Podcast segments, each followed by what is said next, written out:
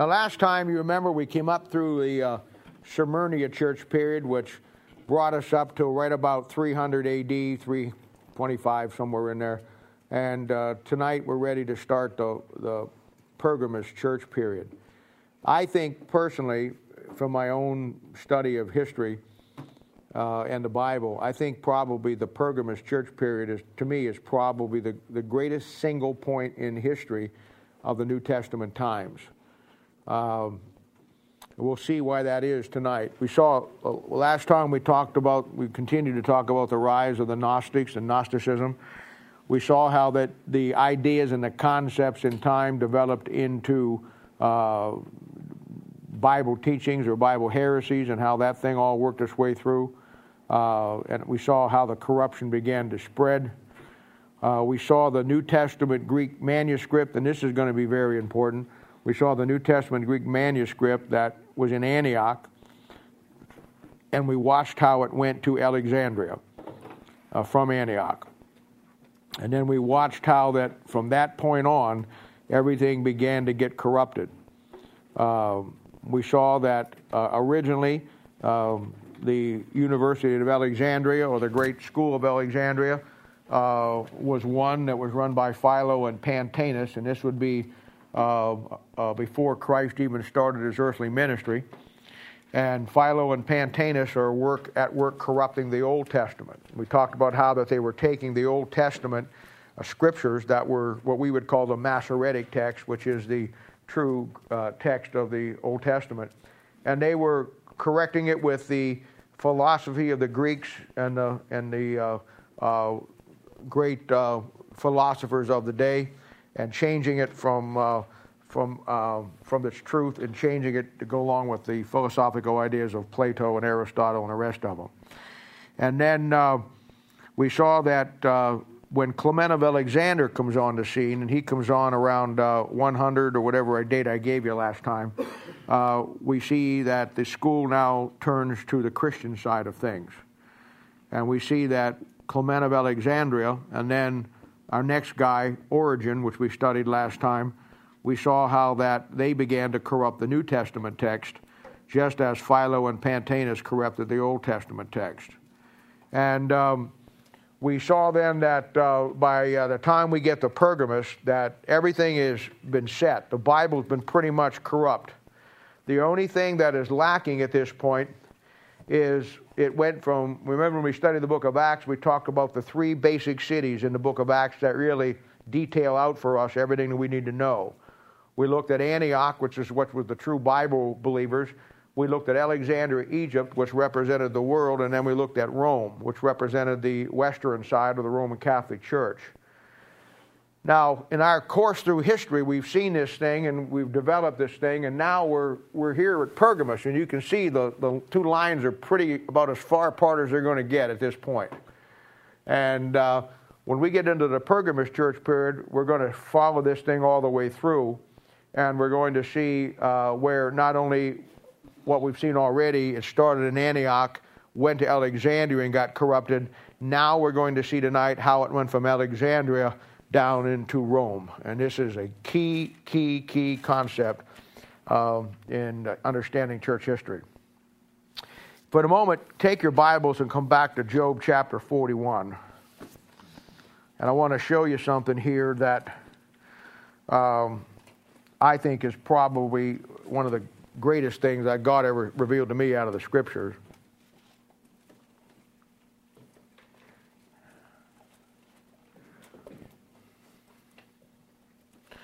Now, Job chapter 40 and 41, without a doubt, if you don't have the note in here already, most of you probably do. You want to put it in. We've talked about this many times. Job chapter 40 and 41 are the two greatest chapters in all the Bible on the person of the devil. And uh, they're incredible, incredible, incredible chapters. And um, it's a thing where um, there's more information on the devil in these two chapters than uh, any other place in the Old Testament. Uh, just for so you have a complete deal on it, the uh, two best chapters in the New Testament on the devil will be Revelation chapter 12 and Revelation chapter 13. They will be the counterparts on the other side. Now, in Job chapter 41, it talks about the devil down here, and what I want you to see um, is verse 13. And it says in 41:13, "Who can discover the face of his garment, or who can come to him with his double bridle?" Now, he's talking about the devil here. And he asked the question, Who can discover the face of his garment? And the way he words that verse, it's almost like that it's a picture of somebody, uh, you, you recognizing somebody by the clothes that they wear or the changing of clothes. And um, if you look at the verse before that, it says, uh, God says, talking about the devil, I will not conceal his parts, nor his power, nor his comely proportion. Those are three things that God told you and me that He will not. Uh, he will not hide those from us, that he will reveal them to us about the devil. Now, let's look at those three things for a second. The first thing there he says is that he uh, uh, will not conceal his parts. And the parts of this will be the men that he uses down through history. And uh, you're going to find that God uses men to accomplish his plan, the devil uses men to accomplish his plan, and those are the parts. Then the next thing he says is he will not conceal his power. Now, the power will be the nations by which the devil or his parts operate. You can have people, but if the people don't have power, then you don't going to get anything done. And the power will always be, as we know now, the power will be the nations. We saw that from our numerous studies of the times of the Gentiles and how the God, devil rules the world through nations. And then the third thing he says, nor his comely proportion. Now, comely simply means plain or ordinary or unassuming. Um, and the comely proportions will always be the religious aspect of it.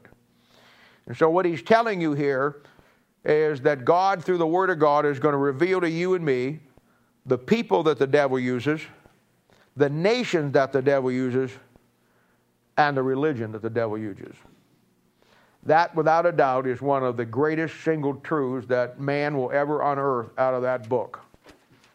And then he tells you the next key to the puzzle is the fact that, that God, uh, you know, uh, uh, it asks the question who can discover the face of his garment? Now, that question is answered by the preceding verse we just looked at. How will you, who can discover the face of his garment? Anybody who understands his parts and his power and his comely proportion? That's the answer to that question. How will I discover the face of the devil's garments as he changes garments down through history?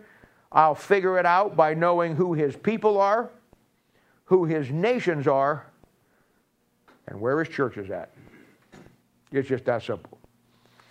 And that, I say that so matter of fact and ordinary, and yet to me, that is, uh, you know, when I say that, I think fireworks ought to go off and fire sirens ought to go off. Uh, it's, such an, it's such an incredible statement. That is probably the single greatest truth that human man has ever unearthed. And this is why, very frankly, uh, the devil hates the King James Bible. Because you cannot trace his parts, his uh, power, nor his comely proportion through any other Bible than a King James Bible. And, uh, you know, we think, we think that the devil had all the other translations come out because he wanted to damn man's soul to hell. He wanted to destroy the church and he wanted to, you know, destroy God's people and all that stuff. Well, that all may be a part of the plan, but his bottom line deal was he wanted to, re- he wanted to hide himself where he could not be revealed. Because the reason why he hates that book is that book lays him out as far as his parts his power in his comely proportion. Now, if you know anything about the Bible at all, and it talks about who can discover the face of his garments, have you ever been to a um, you know, a, a, a, high school play would be a great example where they put on some kind of, of uh, musical or whatever, you know, sound of music, whatever the case may be. They obviously don't have a lot of props like they do at the movie place. So it's pretty much you run a scene for a while, and then they close the curtain, and then they open the curtain back up. And while they closed the curtain, the guys went in and changed all the scenery and put it all up. And now the next scene opens up, which is the last after the last scene, but they have changed the scenery. we used to call uh, sometimes we'd call it that there'd be uh, act one act two act three act four remember in the old days in the movies or in the in the plays well your bible is basically a seven act play and uh, you're going to find that there's seven garment changes in the bible that the devil changes the way he does things by changing the face of his garment and that is such a that is such an incredible use of words the face of his garment in other words, you find out who he is by the clothes he wears. Oh, what a powerful thing that is. Powerful. Just powerful.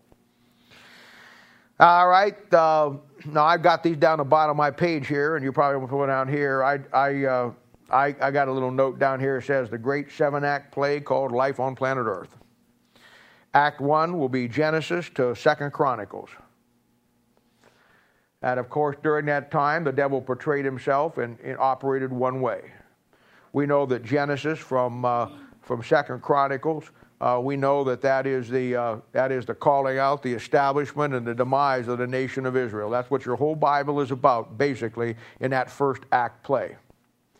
The second act play will be the times of the Gentiles. Here again, what does the devil do? Changes his garments where before he was coming at Israel from the inside, now he's coming at Israel from the outside because now he runs the world through the Gentile nations. Act 2, see? He changed garments. Act 3 would be the first coming of Christ. Act 3 would be the first coming of Christ. When Christ shows up, the devil again changed his tactics. And this time, he doesn't come after Christ uh, he doesn't come after Christ uh, with the, all the Gentile nations. This time he comes after Christ through the scribes and the Pharisees. He reverts back to, to the nation of Israel. You know, he changes, changes scenery again. Act 4, and this is where we're going to be at tonight. Act 4 is, takes place during the church age. And we're going to study Act 4 tonight.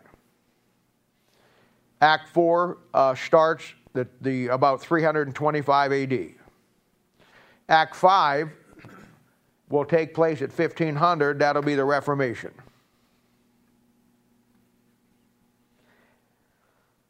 Again, well, devil changes again. Act 6 will be 1917 to 1948 with the reestablishment of the nation of Israel back in the land. The devil changed tactics again. This is why, without getting into a long thing and eating up our time tonight, this is why you don't find the Muslims ever being a real threat to the world before 19, uh, after till after 1948. There's no Muslim terrorists in. I mean, they were all over the world. There was no. I mean, they had their fights and they had their skirmish with the British, but there was that was all territorial stuff. There was no. There was no. Uh, there was no global, uh, and they ran much of the Middle East. I mean, the Ottoman Turks, they ran the whole Middle East from, well, from the end of the Byzantine Empire around, what, 1000, 1100, right up to 1918, at the end of World War I. They had the, all the Middle East. You don't see them going to all the other nations and doing terrorist acts. They were, you know, they were satisfied just to stay there and kill each other. They weren't looking at killing everybody else. But in 1948, it all changed. We put in 18 and 1948 because that's the period there where, where it all works its way out. But in 1948, suddenly it all changed. And that is your sixth act of this play. And then, of course, the Act 7 and the final act will be the rapture, tribulation, and the second coming of Christ. And the anti, basically the Antichrist. And the devil changes again, see? Now he comes as the Antichrist. So life on planet Earth is basically a seven act play and we're in the middle of Act Four, almost to the end of Act. Uh, excuse me, we're at uh, uh, we're at Act Seven, uh, almost to the end. But we're going to study Acts Four tonight. Act Four tonight, not Acts chapter Four. Act Four of the play, and that's where we're at tonight. But I want you to have that piece of information as we kind of move through here and, and kind of look at these things because it'll help you. And I'll, I'll keep bringing a reference back to you as we go through it here. Now, as we enter the third period of church history, uh, we, from where we've come from already, we have a better understanding of where we're at, and in reality, what the church of Pergamos is, is all about. And the Church of Pergamus is what I call the, uh, the, the, consolidation of all the heresies. The uh, Pergamus church period is where all this stuff is floating around out here.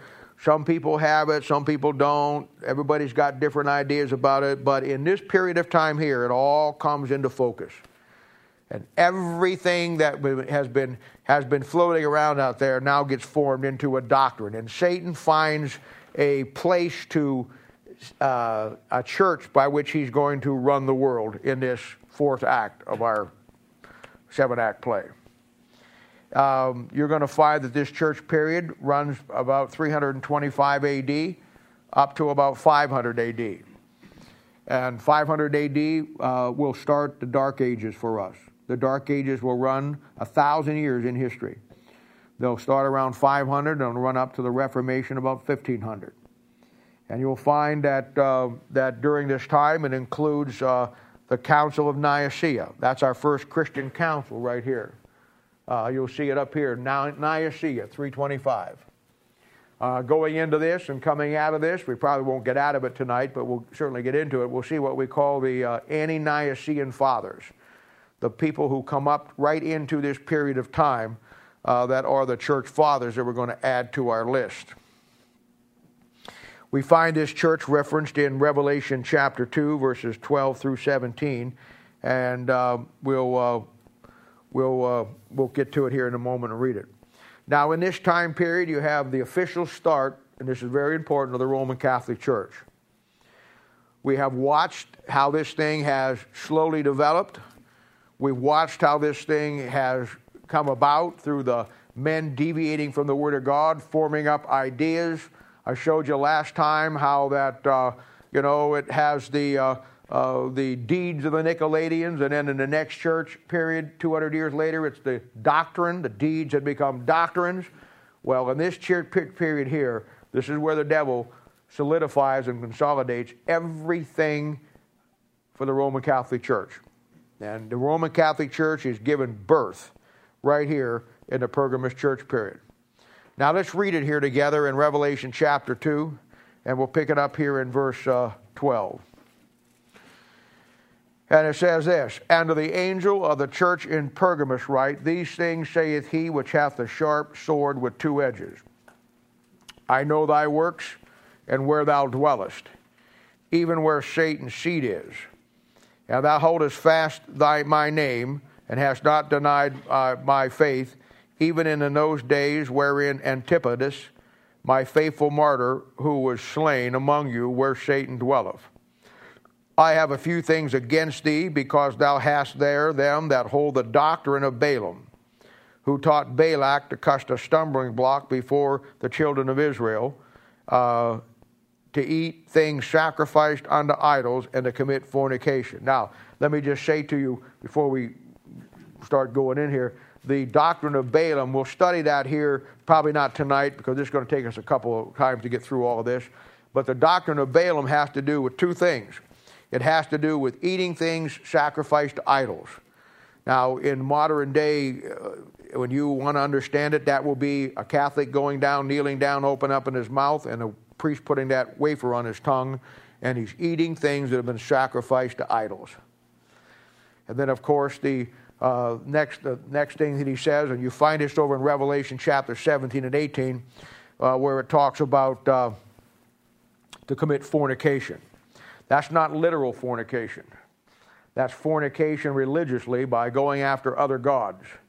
And you're going to find if you go to Revelation chapter 17 and 18, and we'll get there at some point in our study, maybe not tonight, where it lines out the great whore Babylon mystery religion, the mother of harlots, a harlots connected with whoredoms, connected with, with fornication. And you'll find that the Bible says about this church that she committed fornication with the kings of the earth. And that would be a reference to the that would be a reference to the uh, the nations out there like Spain, Germany, uh, Portugal, uh, South America, Central America, all of those nations becoming Roman Catholic Church state and committing the fornication that goes along with that spiritually, in a sense. And uh, we'll, we'll come back and we'll talk about that. Now, let me say this the name Pergamus, very important. The name Pergamus means much marriage. And in church history, it simply means this this is where the church becomes married to the world. This is where we find the great point of no return. It's in the Pergamus church period where we find all of the heresy that has been floating around now since uh, the time of Babylon and how it's corrupted itself in every form. And we see that the Old Testament's now corrupted, the New Testament's corrupted. There's a thousand things out there floating around. You don't just have 66 books in the Bibles anymore, you have 6,600. I mean, everybody's got a book that fits into the Bible. And of course, it's all for the purpose of, of confusing people and getting people to the point where uh, they don't understand what's going on. And um, this great truth has been lost by every writer that I ever read um, on church history, simply because he rejected the Word of God as his final authority in church history. And I tell you over and over again, you know, you just cannot do that. If you throw the Bible out, as Philip Schaff did, as Newell did, as you know, most all of them did, uh, you're, you're going to get lost and never find your way out. Uh, up to this point, um, so they, uh, you know, we have seen it. They all miss it. But this is the time where the church and the world of pagan philosophy are simply joined together uh, and become one flesh. This is the time that uh, element uh, um, where all the material gets brought together and the devil pulls off one of the biggest snow jobs ever right under the nose of every historian on the face of this planet. I, you know, I, when I look at this period of church history, I'm, I'm overwhelmed uh, of, uh, of what Satan can do and how he deceives.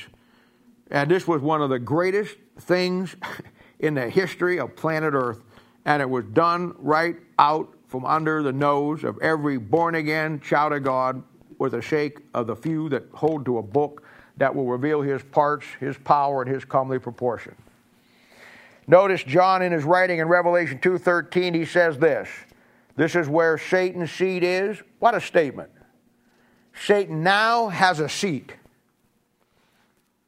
Where the Bible says that Christ is seated on the right hand of God the Father, now you're told in this particular time in the Pergamus church period, Satan gets his seat. A little bit later on, it says, Where Satan dwelleth. He's dwelling here. And this is his seat. Incredible statement. Absolutely incredible. And uh, I mean, uh, what a statement. Philip Schaff didn't see it. Newman didn't see it. Josephus didn't see it. Eusebius didn't see it. Augustine didn't see it. None of them saw it. The Bible says that in this time period of church history that Satan has a seat and anybody can find out where that seat is. If you just look at the end of the verse there, it says, Where Satan dwelleth and he's going to dwell in the church of Pergamus. That's Satan.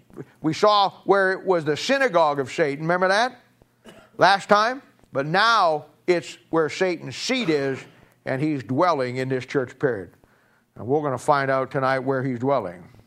This brings up another great principle about the Bible and history. You know, John is a type of the church, has revealed all these things by the Spirit. And like I said, the key to you uh, getting your John is and learn it is to get on your head on the breast of Jesus and hear the heartbeat of God. And uh, you're going you're gonna figure these things out and you're going to see how these two churches developed.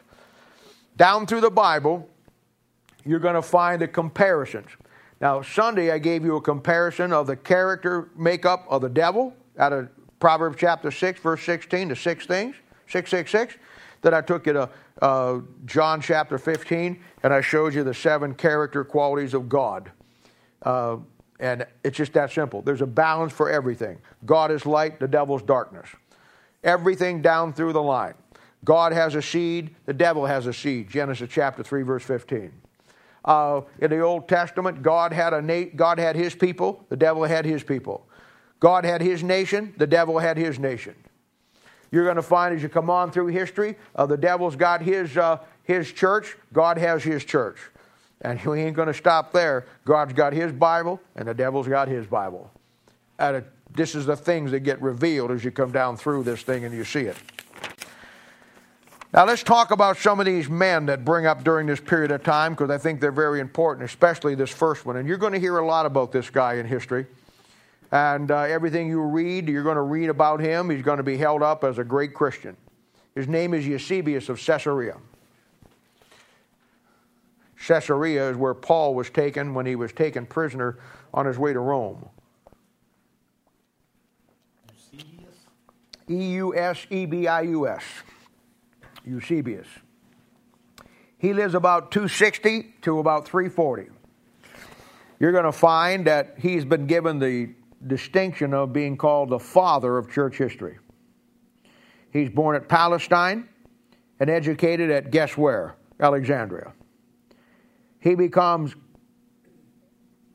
the Emperor Constantine's right hand man and go between for the Council of Nicaea. We're going to get into that a little bit. He worships the ground that Constantine walks on, uh, and he is a contemporary and helps start the formulation of the Roman Catholic Church by his association with Constantine. Uh, he is a phony. He writes a number of works on church history. It's all anti biblical. And he writes a work on the life of Constantine, uh, which is probably one of the most incredible uh, works that anybody could ever do on a man. It's, it's, it's incredible. I mean, there's no question about that he worshiped the ground that he walked on. The second guy we're going to talk about, we're going to come back and see these guys uh, as we move through it. I'm just giving you their names now, is a guy by the name of Augustine.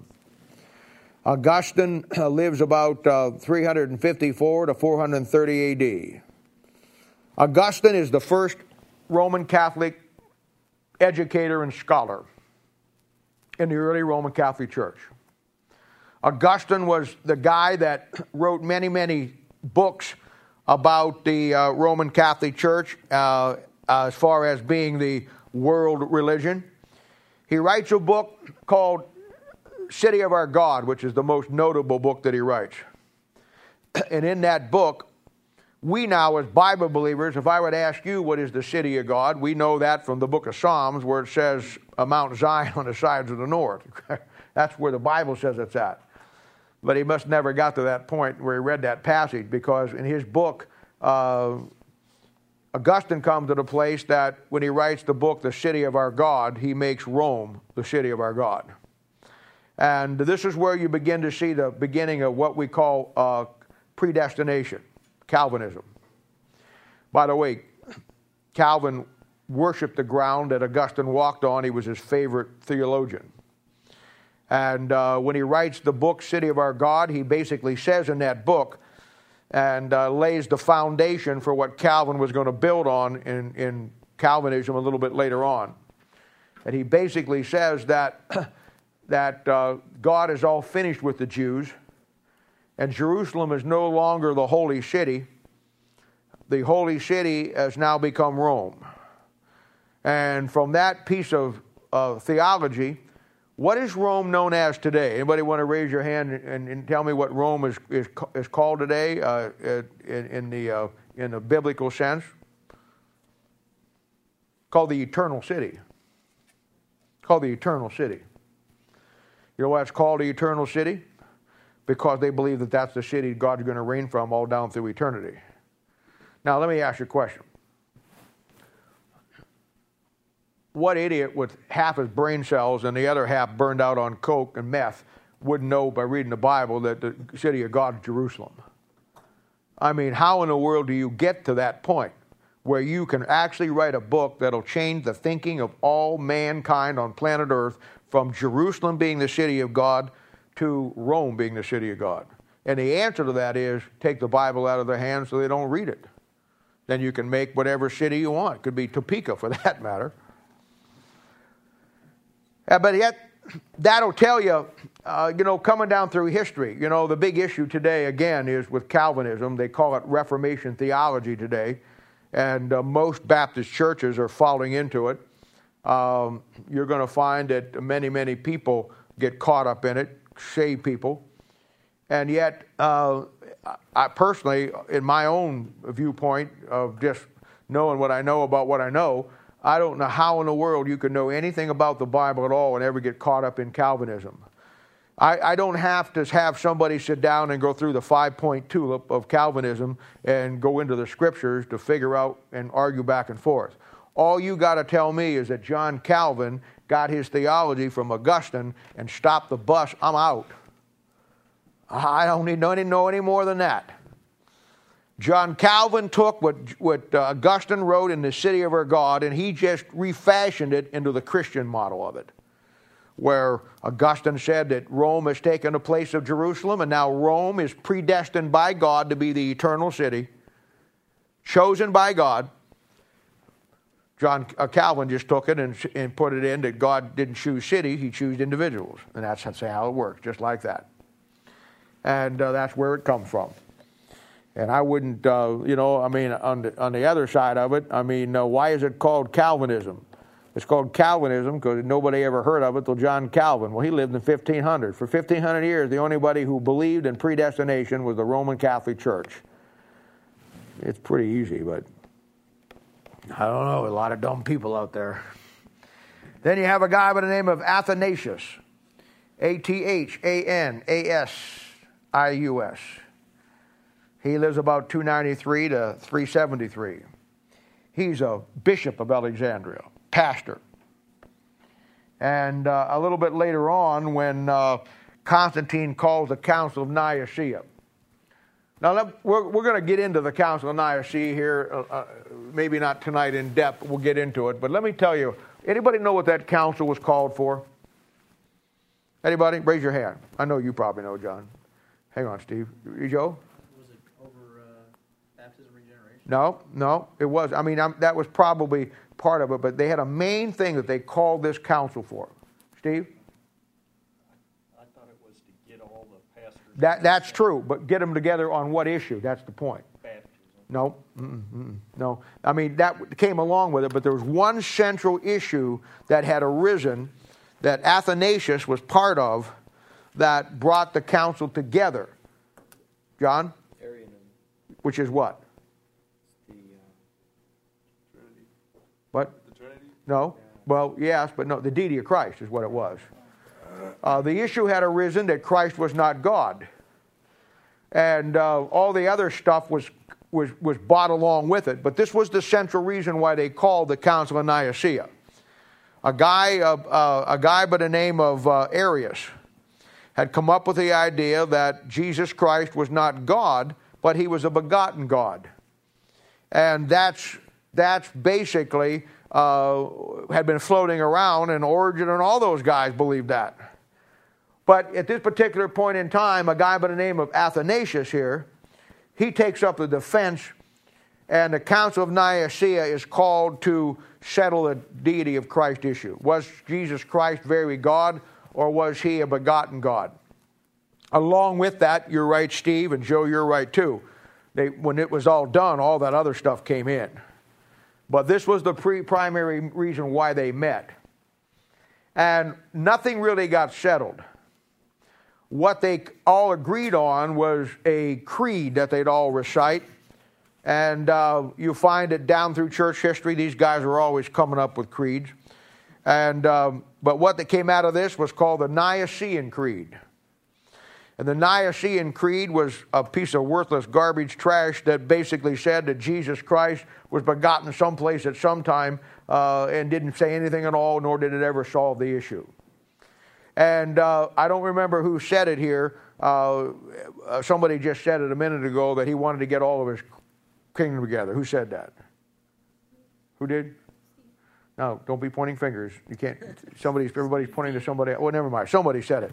That was that was that was exactly what he was trying to do. But this was the issue that he brought forth to make that happen. And you need to know that because you'll bump into that coming down through church history. We have another guy by the name of Ambrose, A M B R O S E, 340 to 391. And he's kind of a rich guy who throws a lot of money into the into the uh, Constantine stuff, into the beginning of the Roman Catholic Church. And uh, if you notice, Ambrose lives almost up to 400 uh, AD. Then you have guys like Pamphilus, about 240 to 304, Didymus, D I D Y M U S, 398, uh, Cero, C-E-R-O, 325, uh, 386, um, guys like that, that are, are all uh, basically the same thing. Then you have one more guy we want to really make note of, and you want to remember this, and this was Jerome. Jerome was not a basketball player.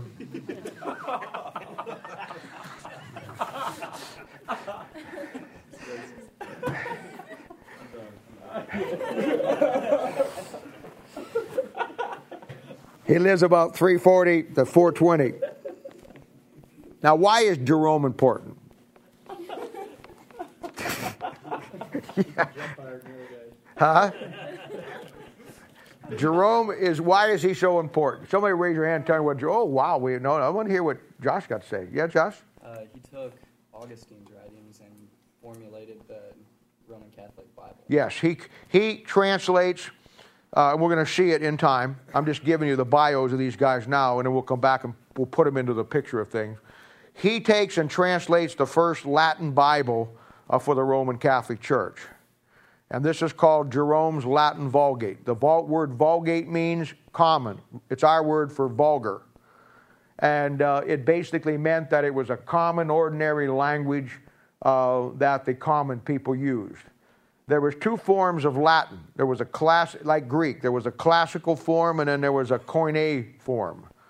And uh, Jerome's Latin Vulgate was the uh, it was the Koine. It was the basic language that the people spoke.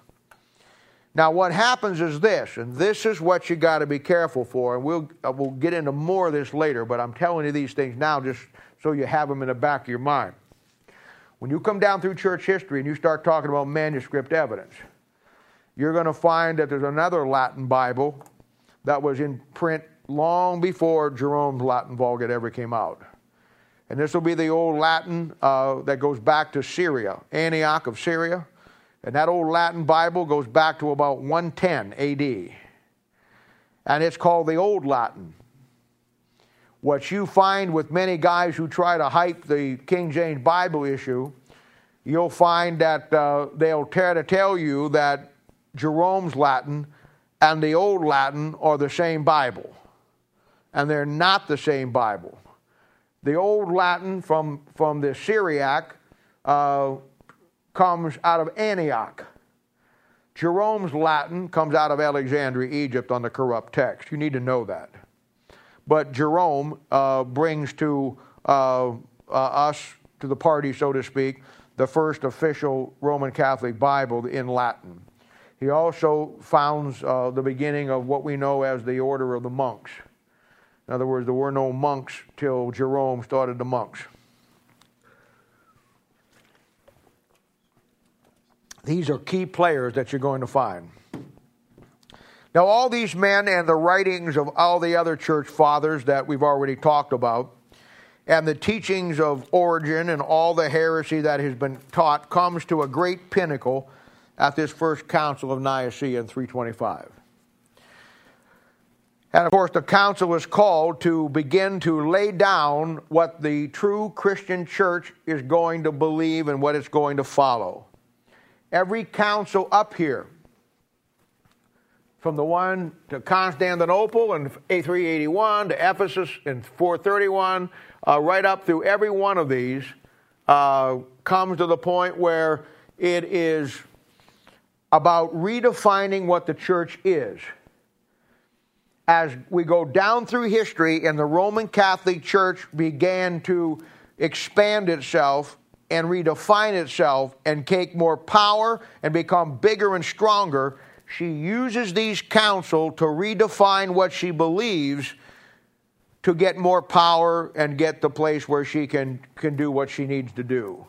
By the time we get to the Council of Trent in 1546, that council pronounced 120 anathemas on anybody who did not believe that the Roman Catholic Church was the true church. In other words, that council in, in 1546 defined uh, for all the Christian world what a heretic was. And a heretic would be you and me, if you want to know. That's what a heretic was, according to them. All of these councils are always redefining something about the church as far as what it believes. Very important to know that. The Council of Nicaea, we already talked about, was under the guise of the deity of Christ.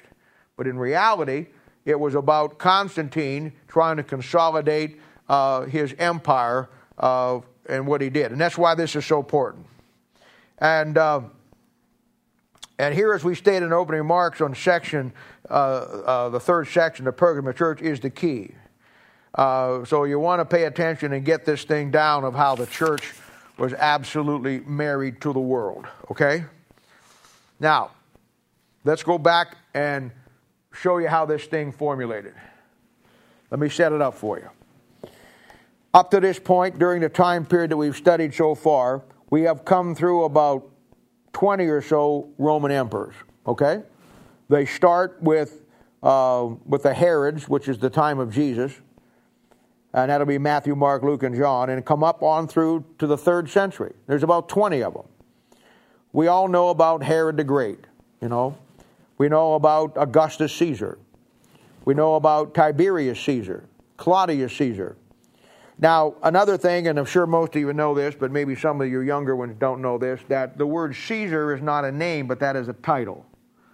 So his name was Claudius, but the title was Caesar. Be like Obama, President Obama. See, uh, it's that same way.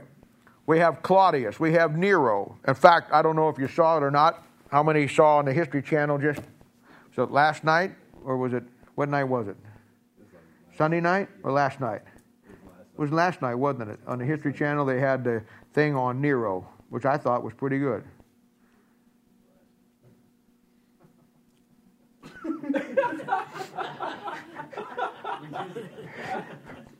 what did you think of it, William? Or was you just surfing through as you went on to the. I thought you were about to say being her. Did you see it, Josh? Uh, I flipped through. Flipped through, yeah. I watched it for a little bit. I mean, uh, he's not going to do anything different than he didn't do it the last time I watched it. But it was a thing where, uh, but those things are very important. One of the things that they did not shame away from in any way, shape, or form was the moral decency, decency of, of, of, all these, of all these Caesars. I mean, they, they were just absolutely ludicrous in, in, in, their, in their paganism and their sexuality, and most of them are uh, bisexual or homosexual, or, and they're just absolutely incredible. And, uh, you know, Nero, he is, uh, uh he is vicious and bloody toward Christians. And uh, uh, the next one is Titus, and that would bring us up to about 70 AD. It's Titus that uh, destroys Jerusalem in 70 AD when he comes down and completely destroys it totally, completely. And um, that takes place in 70 AD. You have Dominican, you have Trajan.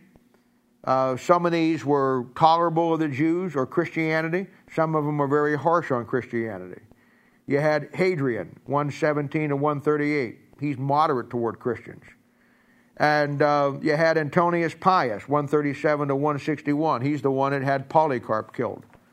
Marcus Aurelius, 161 to 180, and he was a bloody butcher. You had uh, Commodius, 180 to 192. He didn't like Christians, but he tolerated them. Uh, Capicarella, 211 to 217, he hated Christians.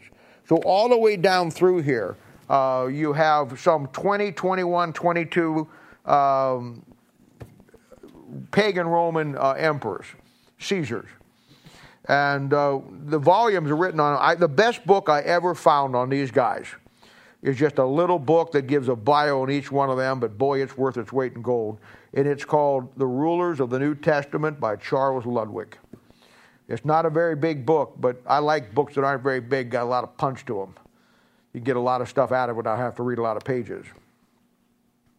But basically, they, they, uh, they all held to the same things and did the same things. But that brings us up, you know, to the next guy. All these men are pagan in their beliefs. They have as many, Rome has as many as 500 gods. They believe that they themselves are gods and represent the gods of the heavens on this earth. They all have male and female God that they believe.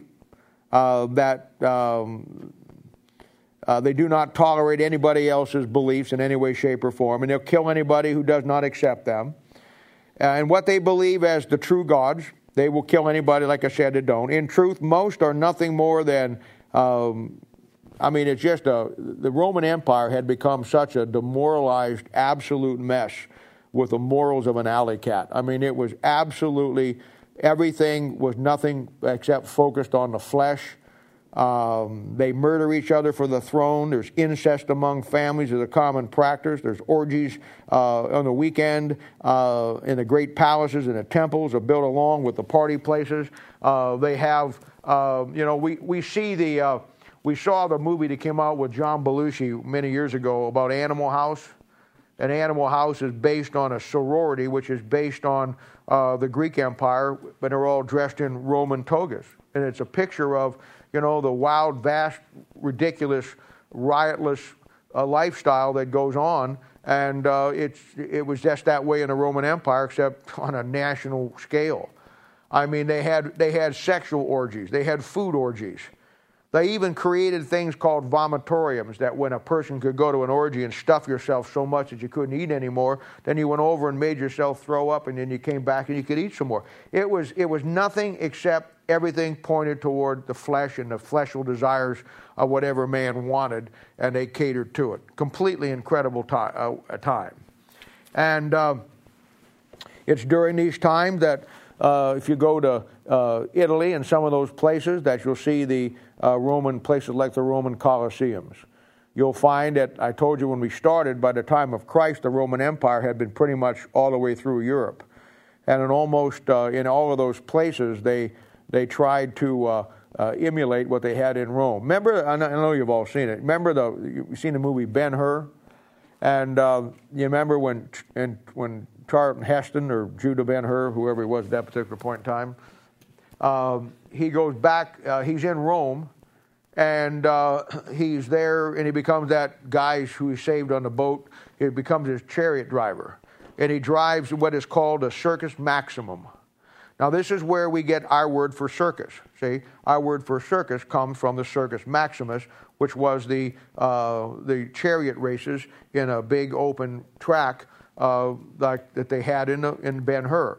But you remember when he went to Jerusalem back to find his, his, his, his, his mom and his sister. He comes to the point where he also finds himself in a chariot race there. Why? Because every place where they had uh, the, uh, a Roman province. They tried to emulate what they had in Rome. And you'll find, just as they had chariot races in all these places, they had Colosseum. Maybe not as grand, maybe not as big. I remember one time I was in Trier. Uh, uh, is that Germany or France? Germany. That's right, Trier, southern Germany, isn't it? Yeah. I was in Trier, Germany. And um, uh, they have all of the, the, the uh, uh, rel- relics of the uh, Romans uh, government that was there uh, back in uh, this particular period of time. And they had a coliseum there. Of course, the floors were rotted off, and it was just the walls and the steps, but you could actually see where the gladiators were or where the animals' cages were. And that was commonplace all over the Roman Empire. And the Roman Colosseum was built during this time to satisfy the lust for blood. I mean, when you turn yourself loose with the flesh, it doesn't go up, it goes down. And um, you know what? And it started out with animals against animals, and then animals against men, and then men against men, gladiators, you know, we all know about that. Then later on, as man's depravity of his flesh is never satisfied, then it was unarmed men and women being chased by lions and, and watching them be butchered and scream and yell, and, and all to satisfying the, uh, I mean, they'd tie uh, four horses on two arms and two legs and pull the person apart, and everybody scream and yell. And it was a place where you could actually go and, you know, and enjoy the afternoon of, of absolute mayhem and murder. And you could even have a say, thumbs up or thumbs down, whether the person lived or not. You get home with a great feeling. You really worked out your frustration, you know. And um, but that's exactly what it all was about. And a man's flesh is never satisfied. And uh, when the Christians began to grow, then uh, and became uh, against Rome, and Rome, uh, the devil uh, reached out through the Roman Empire to destroy Christianity. It was the Christians that got thrown into the arena, and uh, you know it was great sport for them to watch all the things that take place um, that that that as they killed them, and that's just what happened. And um, you know Nero, who loved chariot races and uh, he loved to watch uh, the Circus, Circus, Maximus. But during the day, when he was so busy with the with the uh, all the business of state, uh, so what he did was is he you know, he uh, he had nighttime races, but he could not. Obviously, didn't have the we have the stadium lights on. Please, it, it didn't have that. So you know what he did? He'd take Christians, and for three or four days before that, he'd soak them in pitch and then two or three hundred of them would be tied to poles along the uh, racetrack, and he'd light them where they'd burn slow and uh, burn to death, while, so he could watch the, the horses race. I mean, it, it was common practice. Those are the things that, that Rome did. I told you when we started and we came through the book of Acts that remember that Rome was the greatest enemy of Bible Christianity the world has ever seen, always will be. And, uh, you know, anybody who can read the Bible can see the pagan Rome and the pagan emperors are the tools of the devil to try to stomp out Christianity. And this brings us to another great principle, you know, that we talked about how that the devil always tries to, uh, to disguise himself in, in the whole aspect of what he does. And this brings us up to the last of the Roman emperors. I gave you, I think, 22 or 23. But the, the last Roman emperor in history is very important because this is where the devil changes his garments. Up to this point, the devil was operating through the Roman, pagan Roman Empire. And he was killing Christians based on the fact that uh, uh, the pagan Roman Empire uh, was, uh, was, was his killing machine. But the devil knows that times are going to change.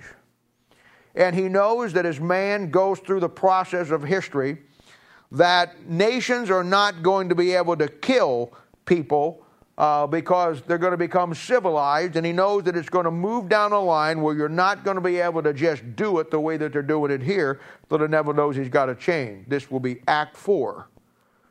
In Act 4 in 325 AD, the main player here is Constantine. Constantine has been called by all the writers of church history as the last of the pagan Roman emperors. And uh, he's the key figure in this great deception that the devil pulls off and is about to take place. And he does it, but no other Roman emperor can do. He literally practically brings Christianity to a screeching halt uh, for the next 1,200 years. He succeeds where the fire, the lions, the thumb screws, the rack, the whips, the nails, the swords, the jails, the pincers, the pulleys failed. He alters the face of Christianity so much with this garment change that, with the exception of a few fringe groups, the Bible totally ceases to be the final authority, and the church takes over in the driver's seat with the devil doing the driving. And that's why the Bible says in 2 3, Revelation, this is where Satan's seat is. Constantine firmly places Satan in the driver's seat. It's just that simple. Just that simple. Now, Constantine in 313 rules the Roman Empire. His real name is Constantine the Great. And uh, he gets, as Rome always does, they get into a battle someplace. And uh, if you want to read about it, the standard work on his life is done by Eusebius, the church father. And it's basically called The Life of Constantine. Now, Constantine was just as pagan as all the other Roman emperors, and he uh, he was fighting a battle one day, uh, as all Romans governor Caesars did at some point. They got in a battle with somebody. He's fighting a battle at a place called Milvian Bridge in 313 AD. And he's greatly outnumbered. And when he's greatly outnumbered and he looks like he's going to be defeated the next day, he goes outside his tent and he looks up in the sky and he sees a cross. And uh, with that cross, he also hears a voice. And that voice says to him, With this sign thou shalt conquer. Constantine took that as a, as a word from God. And so that night, throughout his army and throughout his ranks, he paints crosses on all the shields, all of the horses, all of their armor, and they go into the battle under the sign of the cross at Milvian Bridge, 313 AD. And lo and behold, he wins that battle. And from this point on, Constantine now becomes a Christian. He gives the honor and glory of his victory to God. And uh, he comes to the place where he, uh, from this point on, he, he, uh, he takes Rome, who was now pagan, and turns it into religion. So this is why he's called the last of the pagan emperors. Constantine is given the notoriety by the writers of church history and the writers of history of being the first Christian Roman emperor. And he got his conversion at Milvian Bridge. Now, he fights under the sign of a cross. About 1000 AD, we're going to find the start of the Crusades. And uh, the Crusaders, if you ever saw those any movies about that, they all got crosses on their shields, crosses on their helmets, crosses on their armor, uh, crosses on their horses. And that's because they're fighting under the Roman Catholic Church in a holy war. One of the things you want to remember, and this is a great little secret in history, that all Romans will always fight under the sign of the cross you're going to find that when Constantine went out to battle, he put the cross on his on his horses. That's 313. In in uh, 1000, you're going to find that they put the crosses for the Crusades, and then uh, you're going to find that right up through history, all the Roman Catholics that wherever they fight, they fight under the sign of a cross. Nothing like a King James Bible to get a good history lesson. When we were down at the Liberty Memorial um, uh, Saturday, um, there's a guy down there who really is the president of the club. His name is John Ritchie. And John Ritchie is a retired lieutenant colonel out of Fort Leavenworth. And um, he's been all around the world and he buys a lot of antiquities from places and he's always got neat displays. He's got uh, Roman spears and Roman swords. He's got stuff that goes back to, I think he told me that the, uh, what did he tell me? The oldest piece that he's got goes back 10,000 years or something like that. I don't know. But uh, he brought over to me, because he, he, knows I'm a pastor, and so he came over to me with a little box in a display box, and in it, uh, he had four Roman crucifixion nails that they actually used to crucify people. And he said, I thought you'd like to see this. This is Roman crucifixion nails. And I thought, wow, that's really neat. You know, and there they were, four old rusty crucifixion nails, you know. And you look real close, it said made in Rome, you know, whatever the case. But no, and there they were. And then he, he, he, he, I walked over there and I'm looking at his stuff, and I looked down here, and here's a little medallion out of the Crusades. And when I looked at that medallion and I picked it up in the box and looked at it, it had a cross on it. And John had put the little notes on everything that he had, and he put a little note down there. This cross uh, was a, uh, a cross that was used to fight in the Crusades, and it's a forerunner of the German World War II Iron Cross. And John's unsaved, John has no idea. But just as they fought under the. Did you ever see in 1939 did you ever see when the Panzers overran Poland? Did you ever see on the half tracks and ever see on the on the Panzers and ever see on the thing they have a cross on them just like that? You know what that's called? That's called a Balkan Kreuz. That's a cross. When Adolf Hitler went to fight the Third Reich, he did it like this. You straighten that out, you know what you got? You got a cross when a German infantryman in World War I and all the way back into the Prussian times, when he distinguished himself in battle, uh, you know what he got? He got what was called the Iron Cross. Iron Cross came in second class, that was worn on your buttonhole. Then there was one called first class, that was one that you wore on the breast pocket of your tunic, a cross. And then they had the counter part to our Congressional Medal of Honor, they had what they call the Knight's Cross, Ritterkreuz, it's called. And that one was wore around your neck. And many times you'll see that uh, in some of the war movies you'll see, if you see a high ranking German officer, uh, he'll have a cross around his neck. That's called a Knight's Cross. And the reason why Adolf Hitler used the Balkan Kreuz on his Stukas, his Messerschmitts, his tanks, and his half tracks. He used that on his flag and awarded his men the Iron Cross, Second Class, Third Cross, and, and, and Knight's Cross, was because he was a Roman Catholic, and all Romans Catholic fight under the sign of a cross. You know what Adolf Hitler called his deal? He called it the Third what? Third Reich. You know what the Second Reich is in history? It's Kaiser Wilhelm uh, in 1914 and 1917. You know what the First Reich is? The First Reich was the Holy Roman Empire. Holy Roman Empire. The Holy Roman Empire. The Holy Roman Empire ran from 15 uh, from 500 AD to 1500 AD. How many years is that? 500 to 1500 is how many years? 500 to 1500 is how many years? 1,000 years. So when Adolf Hitler came to power, he wanted to have a what? 1,000 year Reich based on the Roman Empire. Nothing like a Bible to figure out your history. When they started out, the Jesuits, when Heinrich Himmler started, I mean, I got a list of my Bible here up front. Uh, we don't have time to get into it tonight because this is not what we're going to do, but since we're here, I'm going to, find it real quick here, uh, I'll show you the similarities. Show the similarities.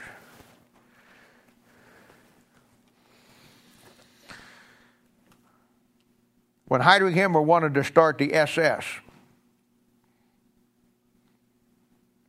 they had a special place called the Wewelsburg Castle, which was in Austria. It's where the Teutonic Knights took their oath to the Roman Catholic Church. Teutonic Knights were the Roman Catholic Knights. It was where there that he had his SS officers swear an allegiance to, uh, to Adolf Hitler in the Third Reich, just as the Teutonic Knights did to the, to the uh, uh, Roman Catholic Church. Hitler has 12 apostles. He has Himmler, Goring, Speer, Dönitz, Bormann, Goebbels, Fegelein, Dietrich, Heydrich, uh, uh, Heydrich, Hess, von Ribbentrop, von Papen, and are all Roman Catholic. Okay, every one of them. Adolf Hitler was a Roman Catholic. So what you have is you have this thing with the Roman Empire, starting with Constantine. It never stops. It never stops.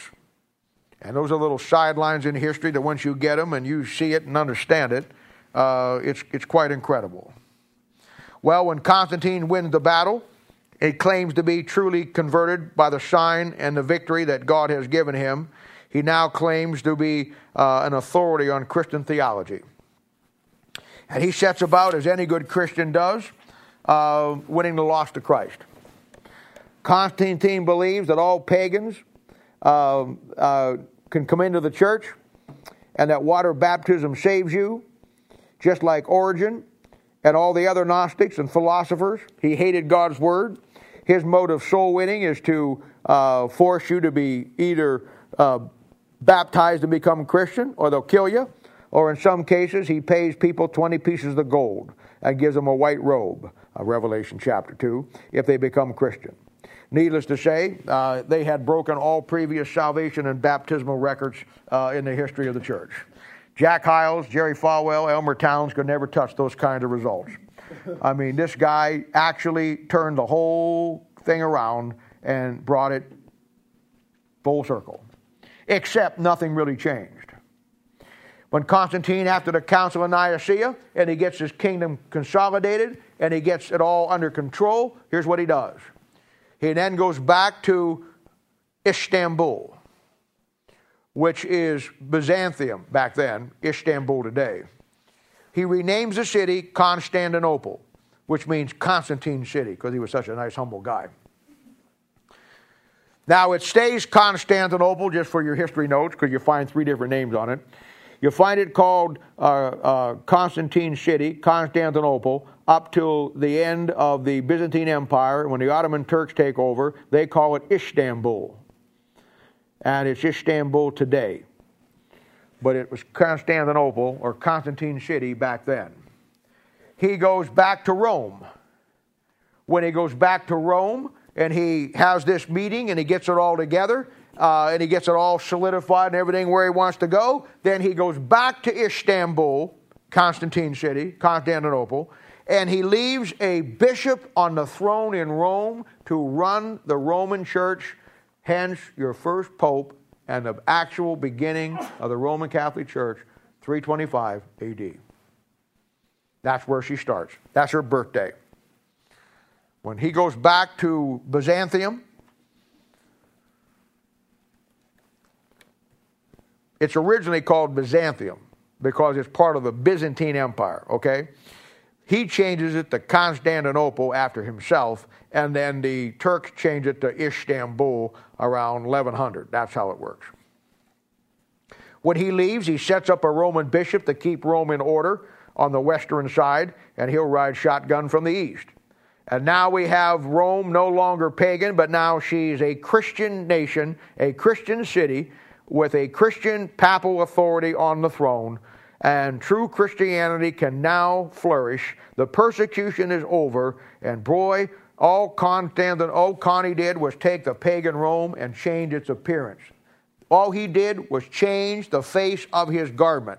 Nothing has changed. Where the old pagan empire killed Christians because they wouldn't submit to the Roman gods, now the Roman Catholic Church is going to kill Christians because they won't submit to the Roman Catholic Church. But the devil pulled it off, man. He pulled it off. He pulled it off. He pulled it off. Now, this is why in the Bible, in Revelation chapter 17, it's called Babylon Mystery Religion. The mystery is how in the world did the devil survive down through history to get to the place where he shows up on the other side today in the Roman Catholic Church. The mystery is found out in discovering the face of his garment and seeing how this thing lays itself out and how it works. How Constantine just took the old pagan Roman Empire and made it Christian without changing a thing. And now Satan's seat is here. Now the church, Pergamus, is married to the world. We have the doctrine of Balaam. They're eating things sacrificed to idol and committing spiritual fornication. Every, they have now the doctrine of the Nicolaitans, and everything is running right on the right on time as it designed to go, and everything is right on the money. Change my books here. Now, what I'm about to show you is part of this Babylon mystery religion. Watch this.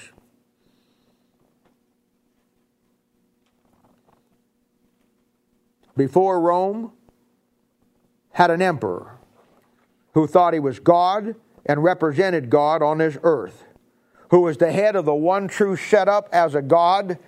And now that Constantine's come, nothing's changed. Now we have a pope who believes exactly the same thing. He's just religious. Before we had a Roman Senate who made all the laws of state within the pagan emperor's control. Now we have a, card- a college of cardinals. Nothing has changed. Before we had imperial governor, like some of the Herods that tried Jesus and put him on the cross to help control the empire for the pagan emperor. Now they're called archbishops. Nothing's changed. Before we had a provincial governor like Pilate, who had jurisdiction over Jerusalem and helped control the people for the demon possessed emperor. Now we call them bishops. Nothing's changed. Before we had what we call civits, S I uh, C I V I T A S. We get our word civil from it. The civits uh, were, were kind of uh, low level uh, people. We call them civil servants today who helped control the people uh, for, the, uh, for the pagan Roman emperor. Now they're called priests.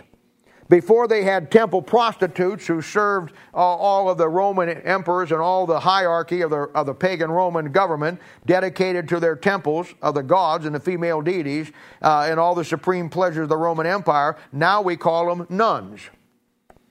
And the greatest example of this um, was took place, and it's uh, we got a we got a we, I finally got in a bunch of the chick comic books back there, and those chick comic books are some of the greatest things that you'll ever get your hands on. There's a book out that I re- tried to read several times. It's about that thick. Jimmy, pull me the book off there that's got Abraham Lincoln being shot in the head. It shows his head with a smoking gun pointed to it. There's a book out called 50 Years in the Church of Rome. That's one of the hardest books I've ever read in my life. I've never been able to get through it. It's written by a guy by the name of Chiniquy. And Chiniquy was a Roman Catholic priest that was part of the Jesuits that got out that blew the whistle on the fact that the Roman Catholic Church was behind the assassination of Abraham Lincoln. Most people don't know this, but every conspirator there was a Roman Catholic. They all took confession by a Roman Catholic Jesuit priest uh, before they all uh, before they all did what they did. Uh, the ones, most of them were hanged, including the ladies, and the one that got away uh, up through Canada, Roman Catholic, made his way back to Italy, became part of the Vatican Guard as his reward. Most people would die today if you would ever say anything like that. But the bottom line is, back in Abraham Lincoln's day, that was a uh, thank you. That was a uh, that was a uh, that was a common knowledge that, that, took place back then. Time has a way of fading it. Well, I could never get through this book, and I and so one day I got looking at uh, uh, chicks comic books, and, uh, and they're not really comic books. I mean, they're for kids to read. They're great for teenagers. I mean, I must be a teenager. I love reading them. Uh, but it's one of those things that he did for me in one little comic book, what I could never get through that book. It's got neat pictures in it, too. I, and if you ever want to understand, it's called The Big Betrayal. There's Abraham Lincoln in the back of his head with Washington with a smoking derringer in his hand. This little thing right here and all the little things that and every one of them back here deal with some aspect of the Roman Catholic Church. I don't know how Jack Chick has stayed alive as long as he has without being killed. They hate him. These books are on the official index of the Roman Catholic Church that you cannot read. And, uh, but in this particular case here, he lays out the assassination of, of uh, Abraham Lincoln in, a, in an incredible way with all the documented details in the back. My point is this it's in one of those magazines back there where he's dealing out with the Roman Catholic Church that he talks about the in Spain in 1875, 1860, someplace in there, that they had a, uh, a, a Roman Catholic monastery here and a nunnery over here. Uh, when they began to tear down the nunnery, whatever would happen, uh, they, one of the two, they began to tear it down. They found a tunnel going between the two. And it wasn't bad enough that they found a tunnel. This monastery had been there for four or five hundred years. Not only bad enough that they find a tunnel between the men's room and the ladies' room, but down there in a side room was approximately 25,000 baby skeletons. Where the fathers had impregnated the nuns, and then they delivered the babies, and to protect their religion, they killed the babies and put them down in them tunnels. Documented in his stuff. And uh, that's what I'm talking about. That's what I'm talking about. Nothing changed. Nothing changed. The Roman Colosseum is converted from a Super Bowl of Christian murder into a country fair and flea market. The temples for the gods are now converted into churches. The statues used for worship, like Venus, Apollo, Jupiter, Mars, are now replaced with statues of Peter, Paul, and Mary, Christ, Joseph, John, and the other Christian saints. Nothing's changed. The smoke of heathen sacrifice is replaced by incense burned by a Christian and not pagan. Uh, same incense or nonsense, however you want to look at it. You go to Rome today, you'll find that on the backside of the Vatican is the uh, great uh, phalanx symbol, the obelisk that came from Egypt. It's also covered in one of Jack Chick's books. It's also covered in uh, Woodrow's book back there on the uh, uh, on the uh, Babylon Mystery Religion, which is another great book you, you get, need to get. And you're going to find that they brought that all the way over from Egypt. Uh, it was in it was in it was in, in one of the one of the Egyptians.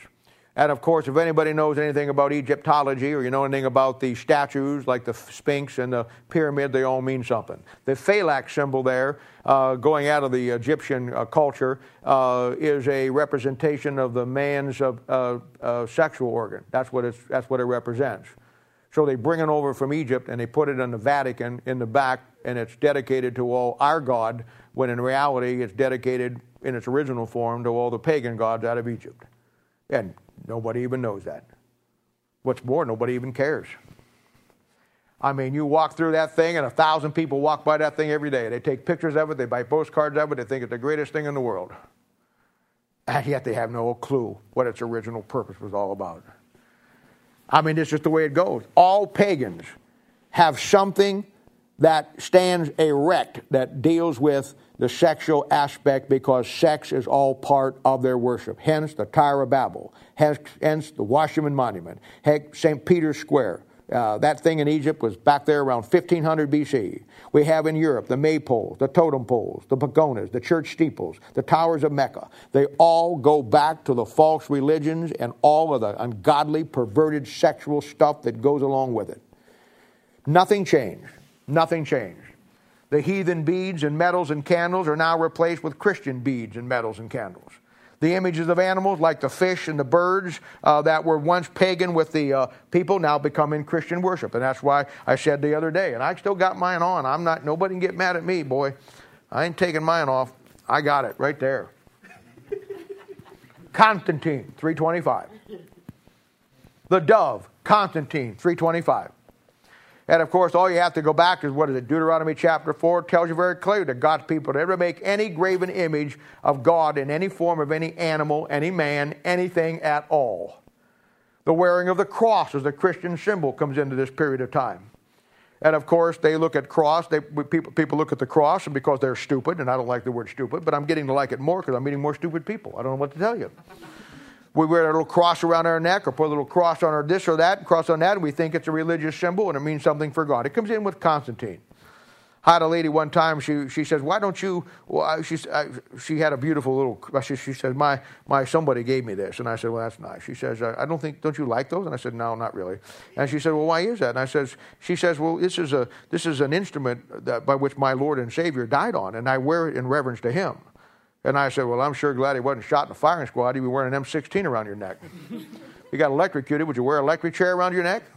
Galatians says that cursed is he that hangeth on the cross. The cross is not a religious symbol. I don't care what the song says, on a hill far away, I've seen an old rugged cross. It was a Roman style of crucifixion, and it comes in with Constantine. Up to this point, there was no weddings, there was no wedding rings, there was no wedding ceremonies the Bible mode of marriage is very clearly defined, but when Constantine brings it in, here it is. There was no Christmas before Constantine. Turn back to Jeremiah chapter 10. Christmas has nothing to do. Christ was not born on December 25th. Anybody knows that, that knows the Bible. Where we got the idea of December 25th, somebody said, well, Jesus was born on December 25th. You know, or, or, December 25th in, in history is the birthday of Baal the sun god. December 25th is the right at the time, right before or right after the winter solstice. And it's the time when the, when the sun is closest to the, uh, closest to the earth. And the summer solstice is as far as, it get, far away as it gets. All those things have to do with the pagans. They got nothing to do with God in any way, shape, or form. All right? Jeremiah chapter 10 here.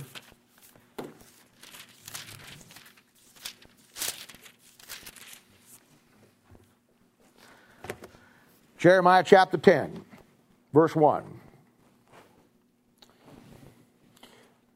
Hear ye the word which the Lord speaketh unto you, O house of Israel.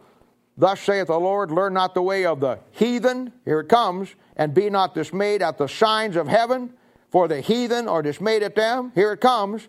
For the customs of the people are vain, for one cutteth a tree out of the forest, the work of his hands, the workman with an axe. They deck it with silver, with gold. They fasten it with nails and with hammers, that it move not. They are as upright as a palm tree, but speak not, but they must be born, because they cannot go. Be not afraid of them, for they cannot do evil, neither also is it them to do good. Now there's your Christmas tree. You know where that thing comes from? It comes with Constantine. You know how it works? Here's how it works. The Babylonians and all of these pagan people back there were big on rebirth, rebirth, rebirth. Too bad it wasn't the rebirth of the Bible. So in the springtime, when the earth was dead and came back to life, that's when they had all the sexual stuff with Easter, Ashtar, god of fertility, the sex goddess, because the earth was being reborn again, see? So you have rabbits, very fertile. You have colored eggs. You have all of the things that, that was, a, that was an Egyptian thing, the colored eggs, all right? The heathen went out, cut down a pine tree. You cut down that pine tree on December 24th, day before Baal's birthday. You take it in there, and it tells you. If anybody's ever grown up with a family with a Christmas tree, you see exactly what's going on. They go out, they cut it with an axe, They bring it into the house. They fastened it with nails. The only part they left out was mom and dad fighting over is it straight or not. They bring it into the house. They put it up. And you know what? They deck it with gold and silver. You know what that thing represents? Here's what it represents. That pine, that tree right there, picture the universe. That universe is a pyramid. Fir tree, pine tree is a pyramid. We'll get into that in Hebrews and Institute here coming up. At the top of that thing, what do you always have at the top of your Christmas tree? You always have an angel with wings on it, don't you? That's Lucifer. Ezekiel chapter 28 and Isaiah chapter 14. You're putting him right on top of your tree, which represents the universe. That's exactly what he wanted when he said, I would be like the Most High and sit on the sides of the north. See where it comes from? You don't think that the devil's going to have them cut a tree down, put it in there, and not put and be a type of the universe for them to worship on his birthday, and he's not going to get the centerpiece on the top of it? All right, the kids all go to bed. And while the night's gone, the parents put the little fifth cherub up there, and they put all kinds of ornaments on it. And then they put presents under the tree. Kids go to sleep that night. When they wake up the morning, they come down. The tree was dead when they went to bed. They come down, and you know what you've got now? You've got a tree of what? A tree of life. Don't you know them balls that you put on that tree? Don't you know in reality those are pieces of fruit? Don't you know the Bible said the tree of life has 12 manner of fruit on it over there in Revelation? Don't you know what you got is a false tree and you got these gifts coming down through here? They're putting on the gifts, and that happens that put it up on the 24th and on Christmas morning, December 25th, Christmas, Christ Mass, Christ Mass, Christmas, Christ Mass. St. Nicholas, Roman Catholic. St. Nicholas is the patron saint of the children, Roman Catholic. You go to Europe and you see a picture of Santa Claus or a statue of Santa Claus, you know what he looks like? Over here, he just looks like Santa Claus. Over there, he dressed like the Pope because he's Roman Catholic. That all comes in with Constantine. Now, I'm not telling you that to go throw your Christmas tree away tonight, and burn the neighborhood down, or anything like that. I'm telling you that because you know where these things come from. He wasn't born on December 25th. He was born in September on the Feast of Tabernacles. You can prove that in the Bible without thinking twice about it. But this is pagan, see? This is pagan. And because it's pagan, I mean, it, Constantine brings that stuff in. There wasn't one Christian anywhere on this planet that believed the true line of Bible believer that ever believed anything about uh, Christmas trees before uh, Constantine brought it in. After he brings it in, they still didn't believe it, but that's where the Roman Catholic Church went. They converted the pagan Roman holiday of the celestial winter solstice into the birthday of Jesus Christ. And then they took Easter and stuck it into the Passover because Easter is the word for Ashtar, the god of fertility and the god of uh, sex. And so they stuck that into the Passover, which takes place in the spring, because the pagans were worshiping the rebirth of the world with the sun and all of the things that were going on in the rebirth of the earth through their sexual relationships and their sexual worship and all their sexual services. And uh, so he stuck that in and made it Christian. Okay? Made it Christian. And uh, it's just that simple. It's just that simple. And that's just like I said, where the image of animals come into the uh, the uh, into into the uh, into the helpful aids and witnessing and wearing them, like in Acts chapter 19, verse 24, and uh, Deuteronomy uh, chapter 4. Uh, you find you find back in Jeremiah chapter 44 where it talks about the Queen of Heaven, and that Queen of Heaven was worshipped in the form of Ashtra, Ashtar, Iris, Osiris all down through history Babylonian, Egyptian, Assyrian, wherever you want to go. It winds up in Acts chapter 19 with Diana. One of the seven wonders of the world was the temple of the great goddess Diana. Well, when he chained that all around, the great goddess of Diana, Iris, and Osiris now became the great goddess Mary, the mother of God. Greatest trick the devil ever pulled. When Constantine joined the church, or what was left of it, with the other pagan practices of Rome, he set up the Roman Catholic Church, and the devil's plan was in. Pagan Rome now became papal Rome, and when the heathen joined the church at the point of a sword or for 20 bucks, uh, he brought them in with all the other stuff that he brought in, and it just absolutely destroyed everything that was left. And yet, Philip Schaff, the great noted church historian who writes the eight volume, calls this time period unto Constantine, and I quote volume 3, page 67, as the downfall of heathenism. Eusebius, he was called by uh, uh, and revered by all the scholars as the father of church history, writes about this time period and Constantine's life. And if you would read it, you would think it was, it, you were reading a biography of God. On, he says on page 213 on the book of the life of Constantine, the blessed Constantine was the only mortal man who continued to reign after his death. wow. Constantine's mommy, and I've told you this already, she gets in the act. She heads down to, uh, Helena was her name. She heads down to Jerusalem on a pilgrimage, and guess what she finds? I told you, the original cross that Christ was crucified on.